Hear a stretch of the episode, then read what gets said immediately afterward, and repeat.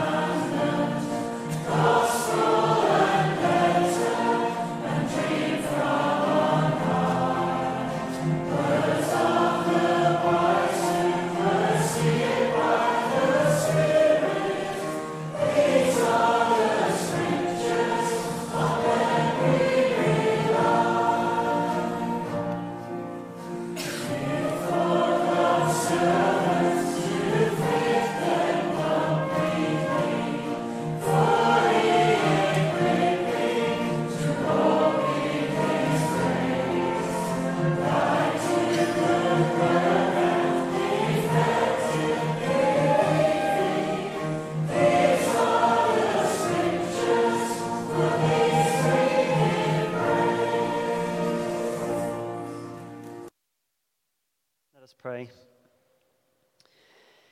Heavenly Father, we thank you for your word, which is trustworthy, which is powerful, which is good, which stands firm in the heavens eternally, and which we submit to as your people.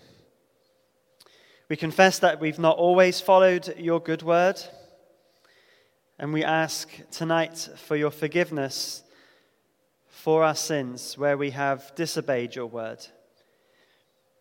Tonight, Lord, we ask that you would speak to us clearly, and that through hearing your voice, we would grow more like your Son Jesus, the Word of God, that we might speak of him in word and deed to others. In his name we pray. Amen. Well, we're going to have a Bible reading now from the book of Daniel, chapter 7. So if you have your Bibles with you, please turn to Daniel chapter 7. This chapter in Daniel is a prophecy that is given to Daniel about the future, the end of which speaks of one like a son of man, who in the New Testament Jesus refers to himself as. So we're going to read Daniel chapter 7 and verses 1 to 13, and Tom is going to read that for us now. Reading from Daniel chapter 7, verses 1 to 14. In the first year of Belshazzar, king of Babylon, Daniel had a dream, and visions passed through his mind as he was lying on his bed. He wrote down the substance of his dream. Daniel said, "In my vision at night I looked, and there before me were the four winds of heaven, churning up the great sea.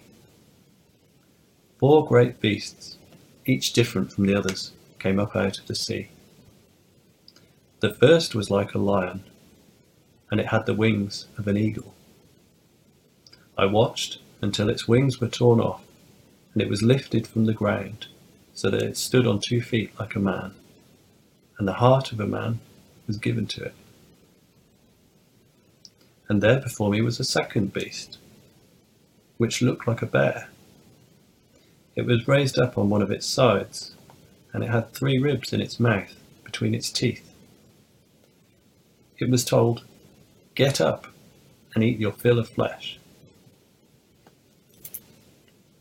After that I looked, and there before me was another beast, one that looked like a leopard, and on its back it had 4 wings like those of a bird. This beast had 4 heads, and it was given authority to rule. After that, in my vision at night, I looked, and there before me was a fourth beast, terrifying and frightening and very powerful. It had large iron teeth. It crushed and devoured its victims and trampled underfoot whatever was left. It was different from all the former beasts, and it had 10 horns.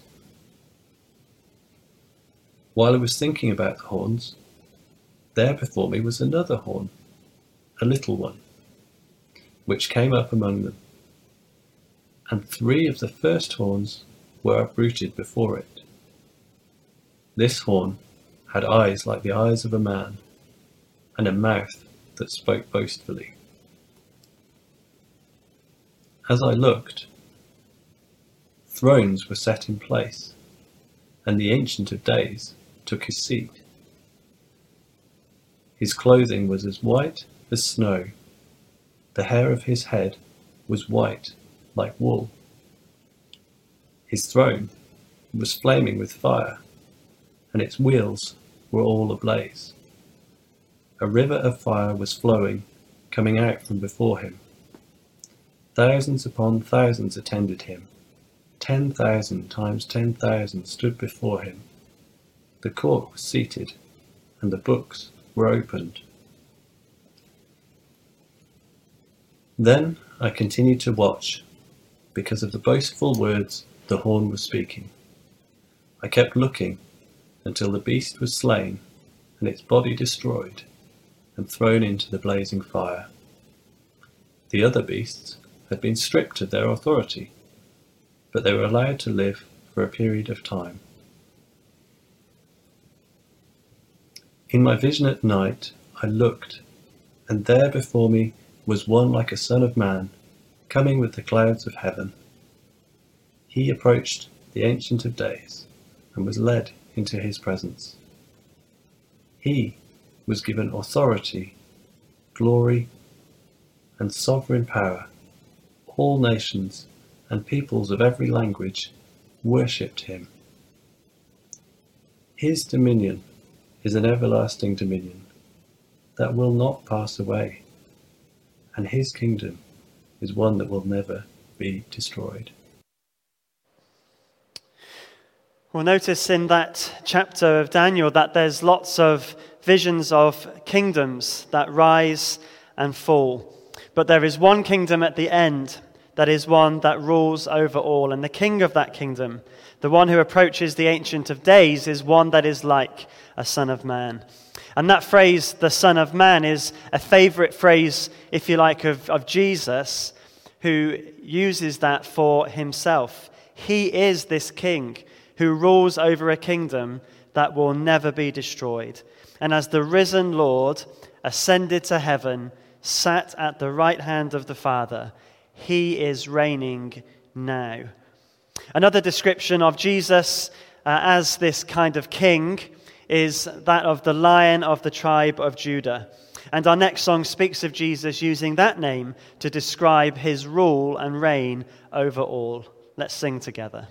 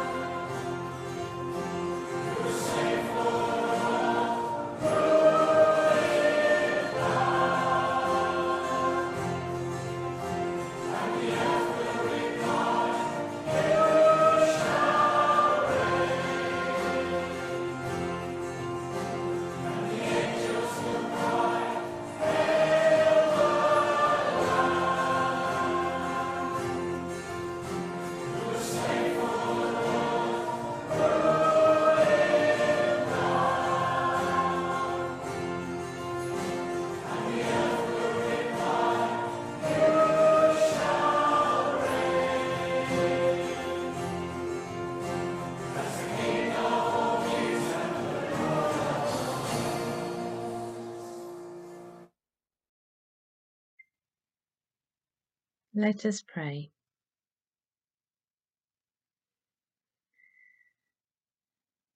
Dear Father, you are the sovereign Lord of history, the Alpha and Omega, the beginning and the end.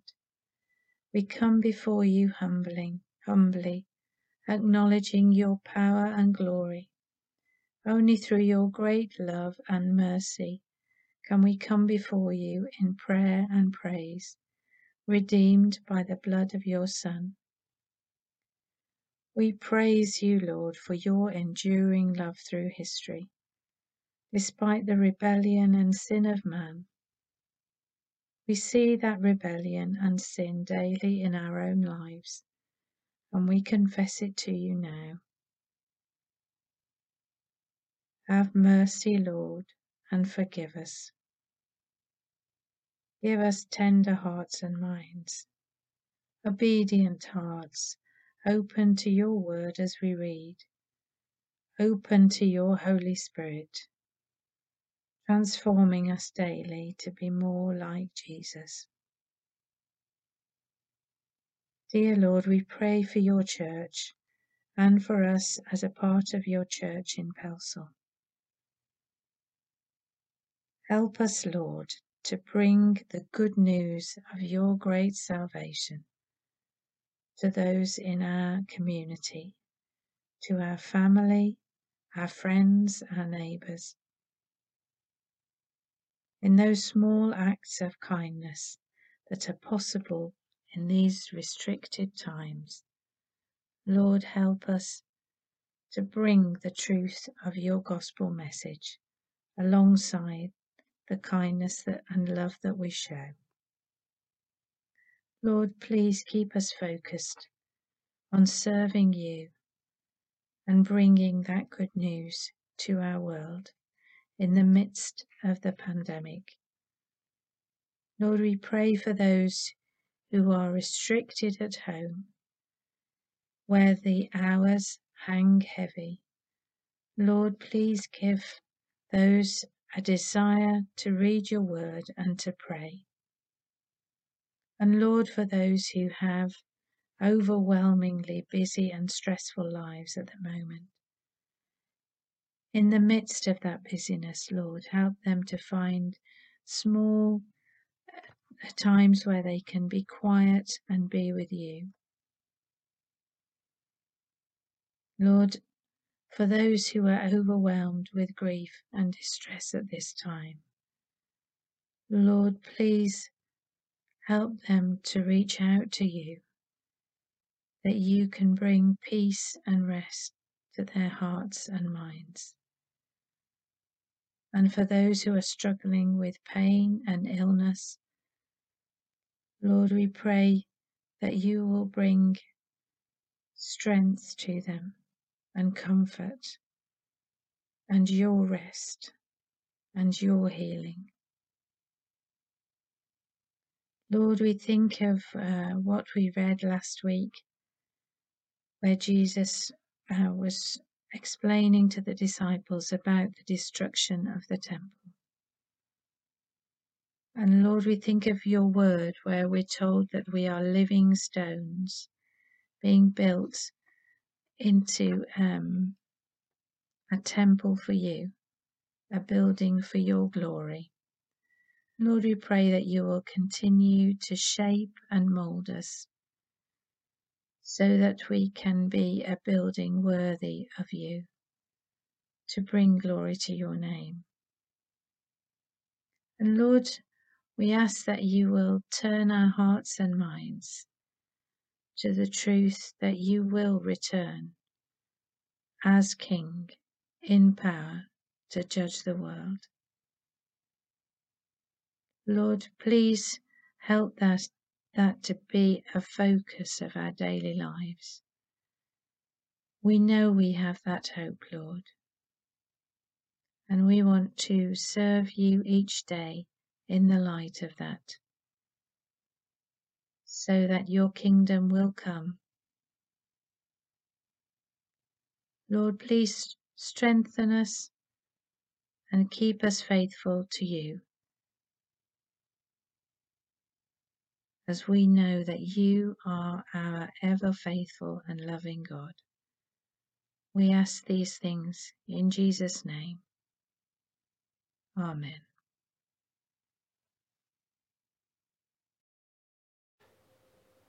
Well, if you return now in your Bibles to Matthew chapter 24, we're going to continue on from where we were last week in this fascinating chapter where Jesus speaks of the future. Now, it's always helpful to have our Bibles open in front of us and follow along with the message. But I think this week in particular, it would be extra helpful to open your Bibles at this passage so you can follow along with what is being said. So turn to Matthew chapter 24. It would be really helpful to have that open as we look at verses 15 to verse 35. So we're in part 2 of Jesus telling his disciples what you need to know about the future. And we saw last week how Jesus had left the temple in Jerusalem and gone to the Mount of Olives. and it symbolized God's departure from the temple and his arrival on that mountain where he will judge Jerusalem. The symbolism there from the Old Testament book of Ezekiel. And Jesus pointed out to his disciples as they were walking to the Mount of Olives how the temple was going to be destroyed with not one stone being left on top of another. And if you remember, this was just beyond their comprehension. These disciples whose whole religious life was dominated by temple worship. It was totally mind-blowing to them when Jesus said that this temple was going to be completely destroyed. To them, it was the equivalent of the end of the age. And so if you look at verse 3 of Matthew 24, they ask Jesus, "Tell us," they said, "when will this happen? And what will be the sign of your coming and of the end of the age?" So we saw that they asked Jesus to tell us about the future. And in Matthew chapter 24, Jesus answers the two questions that the disciples asked. First, he answers, when will the destruction of the temple happen? And then he explains about the end of the age. And in explaining about the destruction of the temple, Jesus tells them what they need to know about the future. And last week we looked at the first 14 verses where Jesus told the disciples to know what is normal. They need to know what's normal. And we saw that what's normal before the destruction of the temple is also normal for us and will continue to be normal for us until the Lord Jesus returns. We saw a series of dramatic events, false messiahs, war and conflict, famines and earthquakes, persecution of the church, and apostasy where people walk away from Christ, having professed him before. All of these things Jesus is describing are not the end of the temple.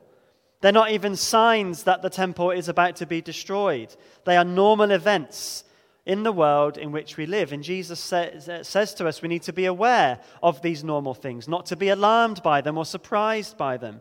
They are normal. And as I've said, this applies to us as well. Throughout the history of the world and the church, these kind of things have happened, are happening, and will continue to happen. And we don't need to look at the news and to speculate that this or that event means that the end is coming.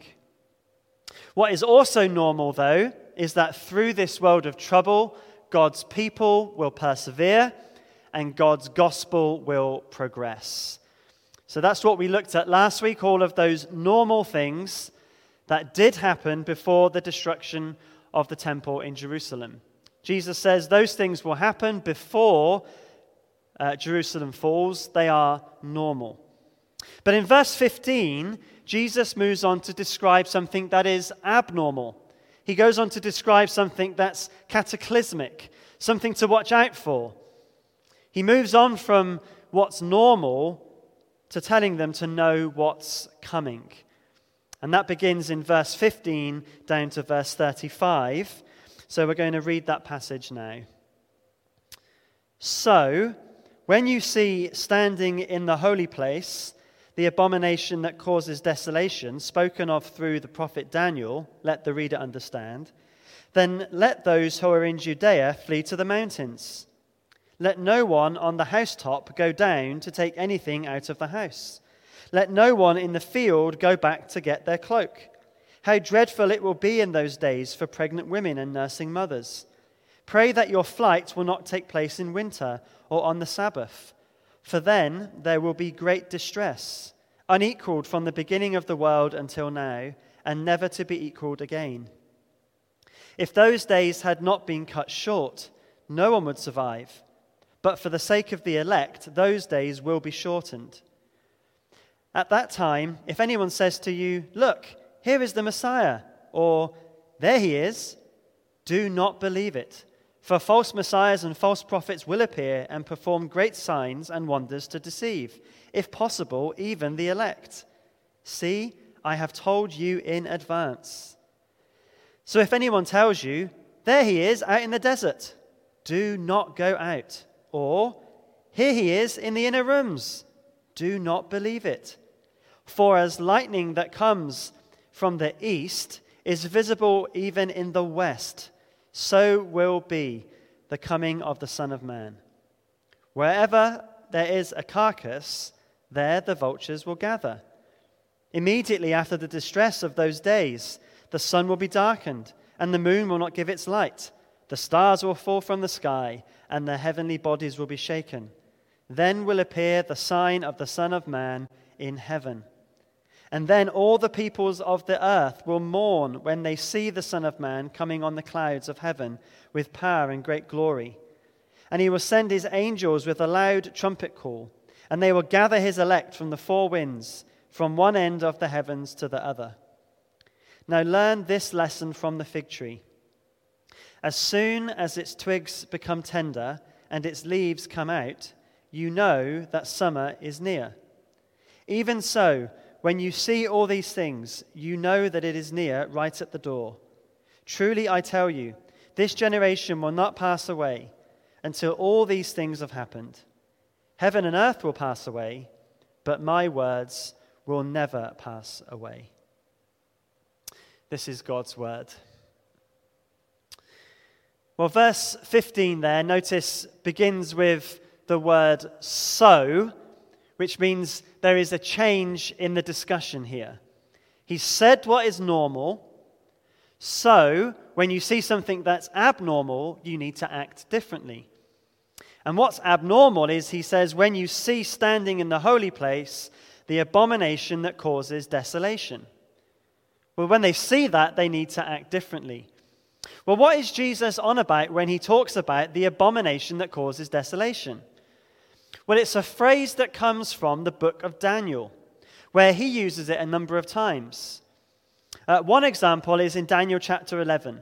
In that chapter, he is prophesying about a king that would come. He says that his armed forces will rise up to desecrate the temple fortress and will abolish the daily sacrifice. Then they will set up the abomination that causes desolation. Now, most scholars, or at least the ones that I have read, a good number of them, agree that this refers to a man called Antiochus Epiphanes. And in 167 BC, this man attacked Jerusalem, entered the temple, and desecrated it. He, in there, set up a statue of the god Zeus, and sacrificed pigs in an act of great offense to the Jewish people. He turned the rooms that the priests were in into brothels. It was a deliberate attempt to stamp out Jewish religion. So this abomination that causes desolation was an event that had already happened. But as with much Old Testament prophecy, there was a greater fulfillment to come. This happens often in the Old Testament with their prophecies. One example is the prophecy of the virgin birth in Isaiah chapter 7, verse 14. Isaiah prophesied that a virgin would conceive and give birth to a son. And the initial fulfillment of that prophecy was in Isaiah's day. But the greater fulfillment was the Virgin Mary giving birth to the Messiah. So that happens quite often with prophecy. But Jesus here says that what Daniel spoke about, what had happened already with Antiochus Epiphanes, that's going to happen again. We're not told how, but we are told that the temple will be defiled again. That's what he means by let the reader of Daniel understand. In other words, this was what Daniel was talking about. This desolation of the temple, Jesus says, will be like a starting pistol. When you see that happen, then you need to act differently. And he begins to tell us how they are to act differently from verse 16. He says, at that point, act. And they were to act by fleeing Jerusalem, fleeing to the mountains. Just like Lot in Genesis chapter 19 was told to flee Sodom and Gomorrah that was about to be destroyed and not look back. So the disciples are told the same here. Jerusalem is about to fall. It's about to be totally destroyed. Flee. Run to the mountains. Don't delay. Don't even go down from your roof, where they would have, they would stand on their roofs and use it as almost like a room. Don't leave the roof and go down and get something. Don't go to the field and grab the cloak that you might have left there. Flee the city. Run as fast as you can to the mountains. And the reason that they need to flee is because of how awful this destruction is going to be. In verses 19 and 20, Jesus describes the awfulness of it by describing or mentioning pregnant women, because they're going to find it hard at this time, because they're going to find it hard to flee. Imagine fleeing to the mountains when you are heavily pregnant. And verse 20 mentions the winter and the Sabbath. Both of those times would have been difficult to flee. The winter because of the weather, and the Sabbath because if you're following the Sabbath regulations that were in place, you could only travel a certain distance. And some people wouldn't even help you because that would have been classed as work. So it was harder to run away at that time. And Jesus says in verse 21 that those days will be without equal.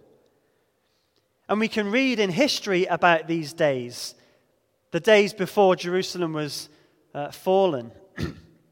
The Jewish historian Josephus wrote about those days, and it is a very harrowing read. In around AD 66, there was a big revolt against the Roman rule in Jerusalem. And to put down the disturbance, 3,600 Jews were crucified. 6,000 were taken prisoner. And in AD 70, during the Passover feast, when thousands of pilgrims were in Jerusalem, the Roman armies besieged the city, and people died with famine and plague. There are stories of people eating each other in desperation, even their own children.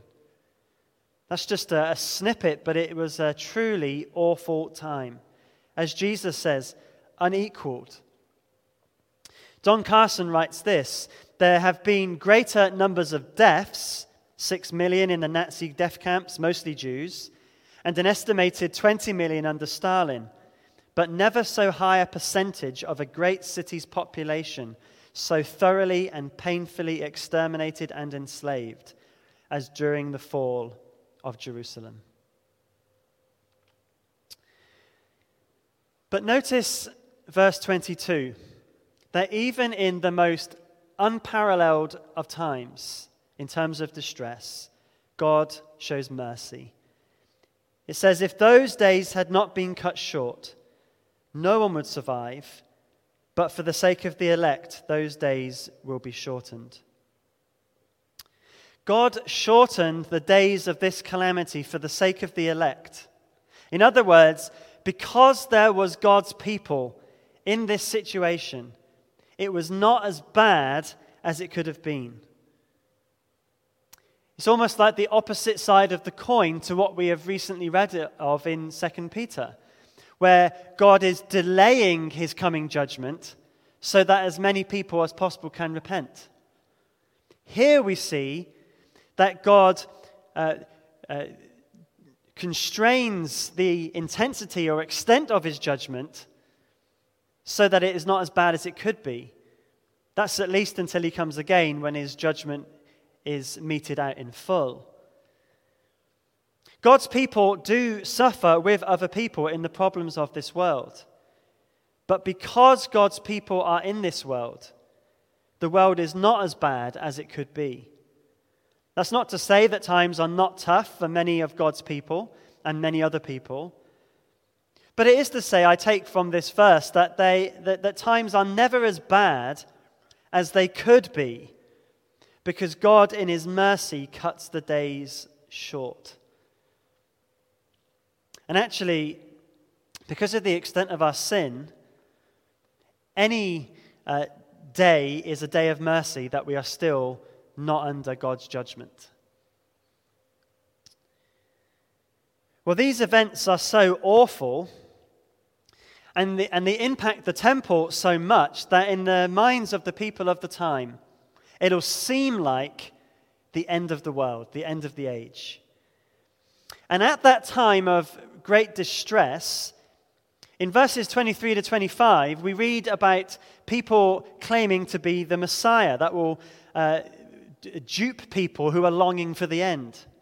In verse 23 to 26, we see that people will say, "Look, here is the Messiah," and false prophets will appear with so-called signs and wonders.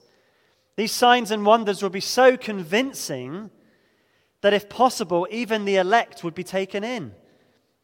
Thankfully, those who are truly God's are not going to be deceived by these people. For those who are truly God's, they will continue to know that Jesus is the Messiah, not these false pretenders. Plus, in verse 25, Jesus says, I've told you about this in advance. We've had advance warning that this will come. But the end of Jerusalem, as awful as it will be for these people, is not the end of the age. And for us, however bad things may seem, until Jesus returns, it is not the end of the age. Jesus' return will be obvious.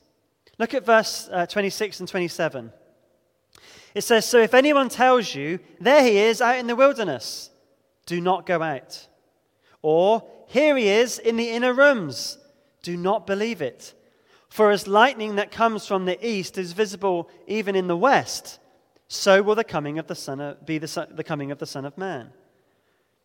So because of this warning from Jesus, do not believe those who tell you that the Messiah is in the wilderness or the desert, like some kind of hermit or monk. That's not what where the Messiah will be. Or don't believe that he is in a secret room, which I take to mean something along the lines of only a few people will know that he's really there, like it's some kind of secret. Now, we see this kind of thing from false teachers today who make claims about the Messiah. Most cults have some kind of date when they think the world is going to end. So, for example, the Jehovah's Witnesses said that it would end in 1914. But when 1914 passed, they said this: "Well, he came in secret, in a different kind of a way," which sounds an awful lot like he's in the inner room, doesn't it? Now, we'll look next week at how to respond to these kinds of predictions, but the point here is that we should not believe them because verse 27 says the return of Jesus will be literally blindingly obvious. It will be like lightning in the sky. Everyone will see it. That's helpful for us as well, isn't it? Don't worry about missing the second coming of Jesus. You won't miss it. It's going to be blindingly obvious to everyone, just like the lightning in the sky is blindingly obvious. He is coming. You won't miss it. You will know that he has arrived. And when you hear rumors and theories about when Jesus is coming, or that he is just about to come, or even that he has come, just ignore them. If you're God's child and you're still walking this earth in this frail body, he hasn't come back yet. It'll be obvious when he has. So far then, Jesus has talked about the abomination that causes desolation and the great distress of what the siege of Jerusalem by the Roman armies will be like. But the complete desolation or the complete destruction of the temple and the fall of Jerusalem had not yet come. This is described in verses 28 to 30. First of all, look at verse 28. "Wherever there is a carcass, there the vultures will gather." That's a bit of an odd verse, but it makes sense in the context of what we've just been talking about. In verse 21, we saw how there is great distress and how awful it will be. Literally, in the streets of Jerusalem, dead bodies were piling up because people were so hungry that they had no physical energy and ability to bury the bodies. Some were killed by others so that they could be eaten by them. Jerusalem was like a carcass in this respect, and the Roman armies, vultures that surrounded the carcass, waiting to swoop down and take them, which later on they did. And then in verse 29, we read this: immediately after the distress of those days. What do those days mean?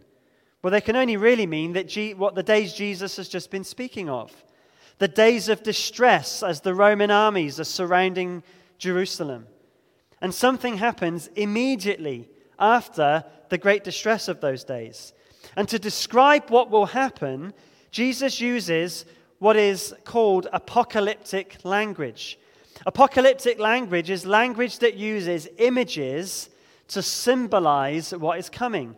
And it's a very common kind of way of speaking in the Old Testament, and we see it also in the book of Revelation in particular. And the apocalyptic language Jesus uses here is not an exact Old Testament quote, but is very similar to what Isaiah spoke of when he spoke about the fall of Babylon and the judgment of pagan nations. So I'm going to show you these verses from Isaiah. Notice how similar the language he uses about Babylon and pagan nations to this language here that Jesus uses. So about Babylon, Jesus says, "See, the day of the Lord is coming, a cruel day with wrath and fierce anger, to make the land desolate and destroy the sinners within it. The stars of heaven and their constellations will not show their light. The rising sun will be darkened, and the moon will not give its light." Do you see the similarity here with Jesus' words in verse 29? This was about Babylon. Well, about pagan nations, Isaiah says, "All the stars in the sky will be dissolved, and the heavens rolled up like a scroll. All the starry host will fall like withered leaves from the vine, like shriveled figs from the fig tree." So this Old Testament apocalyptic language that has been used about pagan nations is now used by Jesus to speak against Jerusalem itself. It must be about Jerusalem because it's happening immediately after the days of distress that Jesus has just been speaking of. Jerusalem is going to fall. The vultures gathering are going to swoop. And in AD 70, the Roman armies led by Titus destroyed the temple and the city. Not one stone was left upon another. And all that's left today in Jerusalem of that temple is a bit of the western wall, which was on the outside extension rather than even of the actual temple complex itself. It was completely destroyed and Jerusalem fallen. The vultures swooped. And so with that context in mind, we come to verse 30. Now this verse is linked to verse 29 with the word "then." So at the time of Jerusalem's fall will appear the sign of the Son of Man in heaven. Heaven here means heaven itself, the dwelling place of God, rather than some sign in the sky. So the sign is not necessarily a visible one, but rather something that's going on in heaven itself. So what's going on in heaven? What is this sign? Well, the rest of the verse tells us. All of the people of the earth will mourn. That's because Jerusalem has fallen. In fact, the word "earth" can be translated there as "land," which in our NIV Bibles there's a footnote that says it could also mean the tribes of the land.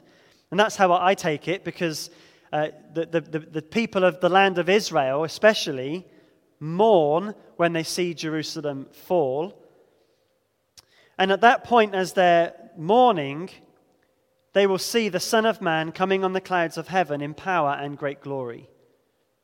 Now, where have we heard that phrase before?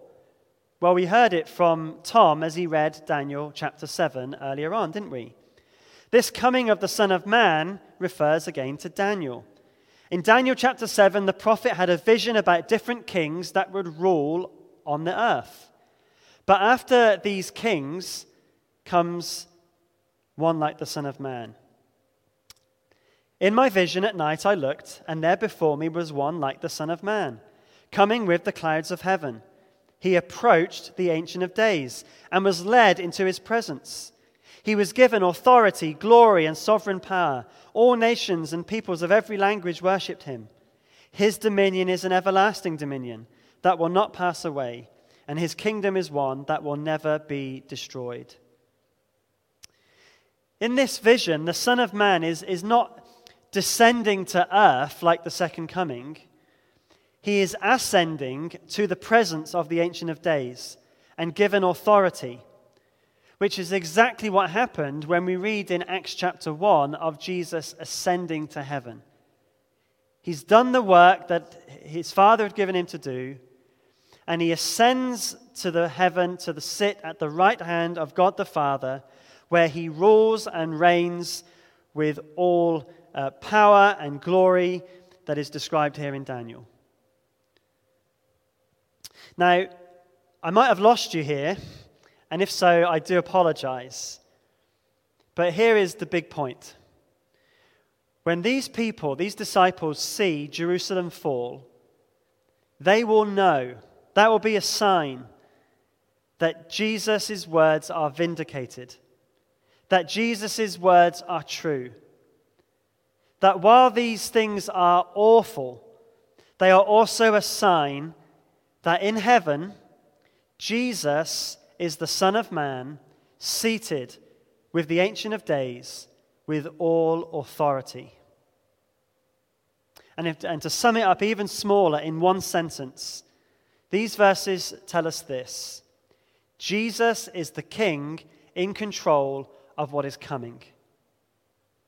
Jesus is the King in control of what is coming. He is the King of the kingdom with all authority. And in verse 31, we see that he uses this authority to send his messengers from the king of his kingdom into the world to gather them in. In verse 31, we read of the trumpet call. Now, the trumpet call was used in the Old Testament to gather the people of God. We read about that in Deuteronomy. When they hear the trumpet blast, the people of God gather together for worship. It's a bit like in our country and in Europe, when the church bells rang, the purpose of those wasn't just to make a nice noise, it was to call people to worship. So they could tell it was time for worship and they would then come to the church. That's what the trumpet call was in the Old Testament. And that imagery is used to explain how God sends out messengers, the word for angel means messenger, to sound out the trumpet call of the gospel so that those God has elected will gather in to worship him as they are saved. You see, the center of God's work was no longer the temple in Jerusalem.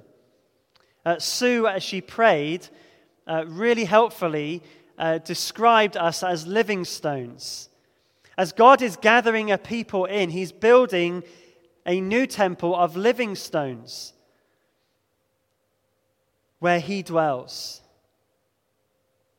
The temple in Jerusalem was destroyed, but as God gathers people in, as the trumpet of the gospel goes out, his temple, new temple, is being rebuilt. And that's where we are today. We are in a post-Jerusalem temple world where people are being gathered from all over the world as the messengers of the king are sent out. And that will continue until Jesus comes again. And we'll read about that next week, as from verse 36, Jesus begins to talk about the end of the age. But our role now is to sound the trumpet blast of the gospel. And these verses here show us how we can have confidence as we do that. Notice how Jesus is in control of history and in control of salvation. We can be confident that as we share the gospel, God will bring people into his kingdom. Now, I'm not saying that every time we proclaim the gospel, we're going to have success. But the point is that our confidence is in God to work as he wills. And as he says here, he will work to bring people into his kingdom. And so we should boldly proclaim the gospel of Jesus Christ so that others can escape the far greater judgment that is coming. Because these words are also a warning to us. The judgment of Jerusalem was truly awful, unparalleled, before or since. But it is a foreshadowing of the far greater judgment to come, not on one city or people, but on all peoples in all the earth. And so that means we need to proclaim the gospel boldly and confidently, but also urgently. So this week, let's be praying for and taking opportunities to speak of Jesus, blowing out that sweet music of the gospel from the trumpets that God has given us. Well, so far in this chapter, Jesus has shown us what we need to know about the future. We need to know what is normal, and we need to know what is coming, which for us is the saving of people until Jesus returns. The final thing we need to know is that in the light of what the disciples have been told, their worldview has been turned totally upside down. They might be thinking, can this really be true? Can we trust what Jesus is saying? And we can think like this too. Some things can shake our faith. We can hear things that go against what God says. We can wonder whether, can we really trust the word of God? Well, Jesus tells us that we need to know what's true. And this lesson comes from the fig tree. A bit like in our country, the blossom shows that it's spring and summer is coming. So in Israel, the twigs becoming tender and its leaves coming out on the fig tree show that summer is near. And in verse 3, the disciples asked, when will the temple be destroyed? And Jesus says that in the same way that the fig tree shows when it is summer, when the disciples see the distress coming that he's described from verse 15, they will know that the time is near. And another clue is given in verse 34. Jesus says that all these things will happen in their generation. That is the generation of these disciples. Before their generation passes away, this temple is going to be destroyed. And of course, about 40 years after these words were spoken, within this generation, Jerusalem fell. And in verse 35, Jesus assures us of the truth of his words. He says, heaven and earth will pass away, but my words will never pass away. The words of Jesus are always going to be true. And we've seen this in history, haven't we? He rose from the dead, just like he said he would. Jerusalem fell, and all the events preceding it happened, just like he said it would. The gospel has gone out over all the world and people have been gathered in, just like he said they would be. Every word of Jesus comes to pass. It's all true. We can stake our lives on the words of Jesus. There is nothing in the world more true than they are. There will be times where we may doubt. There will be times when other people are going to come and they're going to say, I know a better way than Jesus. There is a different way of salvation. People will try and deceive us into thinking that Jesus is not the only way, that it's not worth following him. Please do not be deceived. Keep trusting Jesus. Know what's true. Heaven and earth will pass away. And that includes, by the way, every other false prophet and false teacher and false gospel It's all going to go. But my words, Jesus says, will never pass away. Jesus said, I am the way, the truth, and the life. No one comes to the Father except through me. That is the gospel. That is what we are to proclaim until he comes. And our final song in response to what we have heard, following especially verse 31 about proclaiming the gospel to gather God's people together, we're going to sing, we have a gospel to proclaim, good news through all the earth.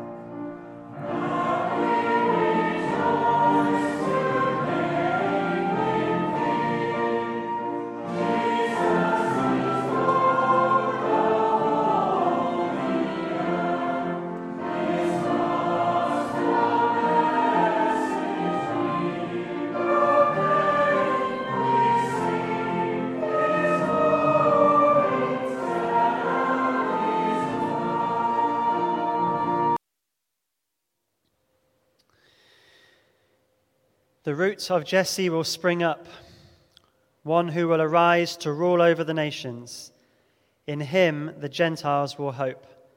May the God of hope fill you with all joy and peace as you trust in him. Amen.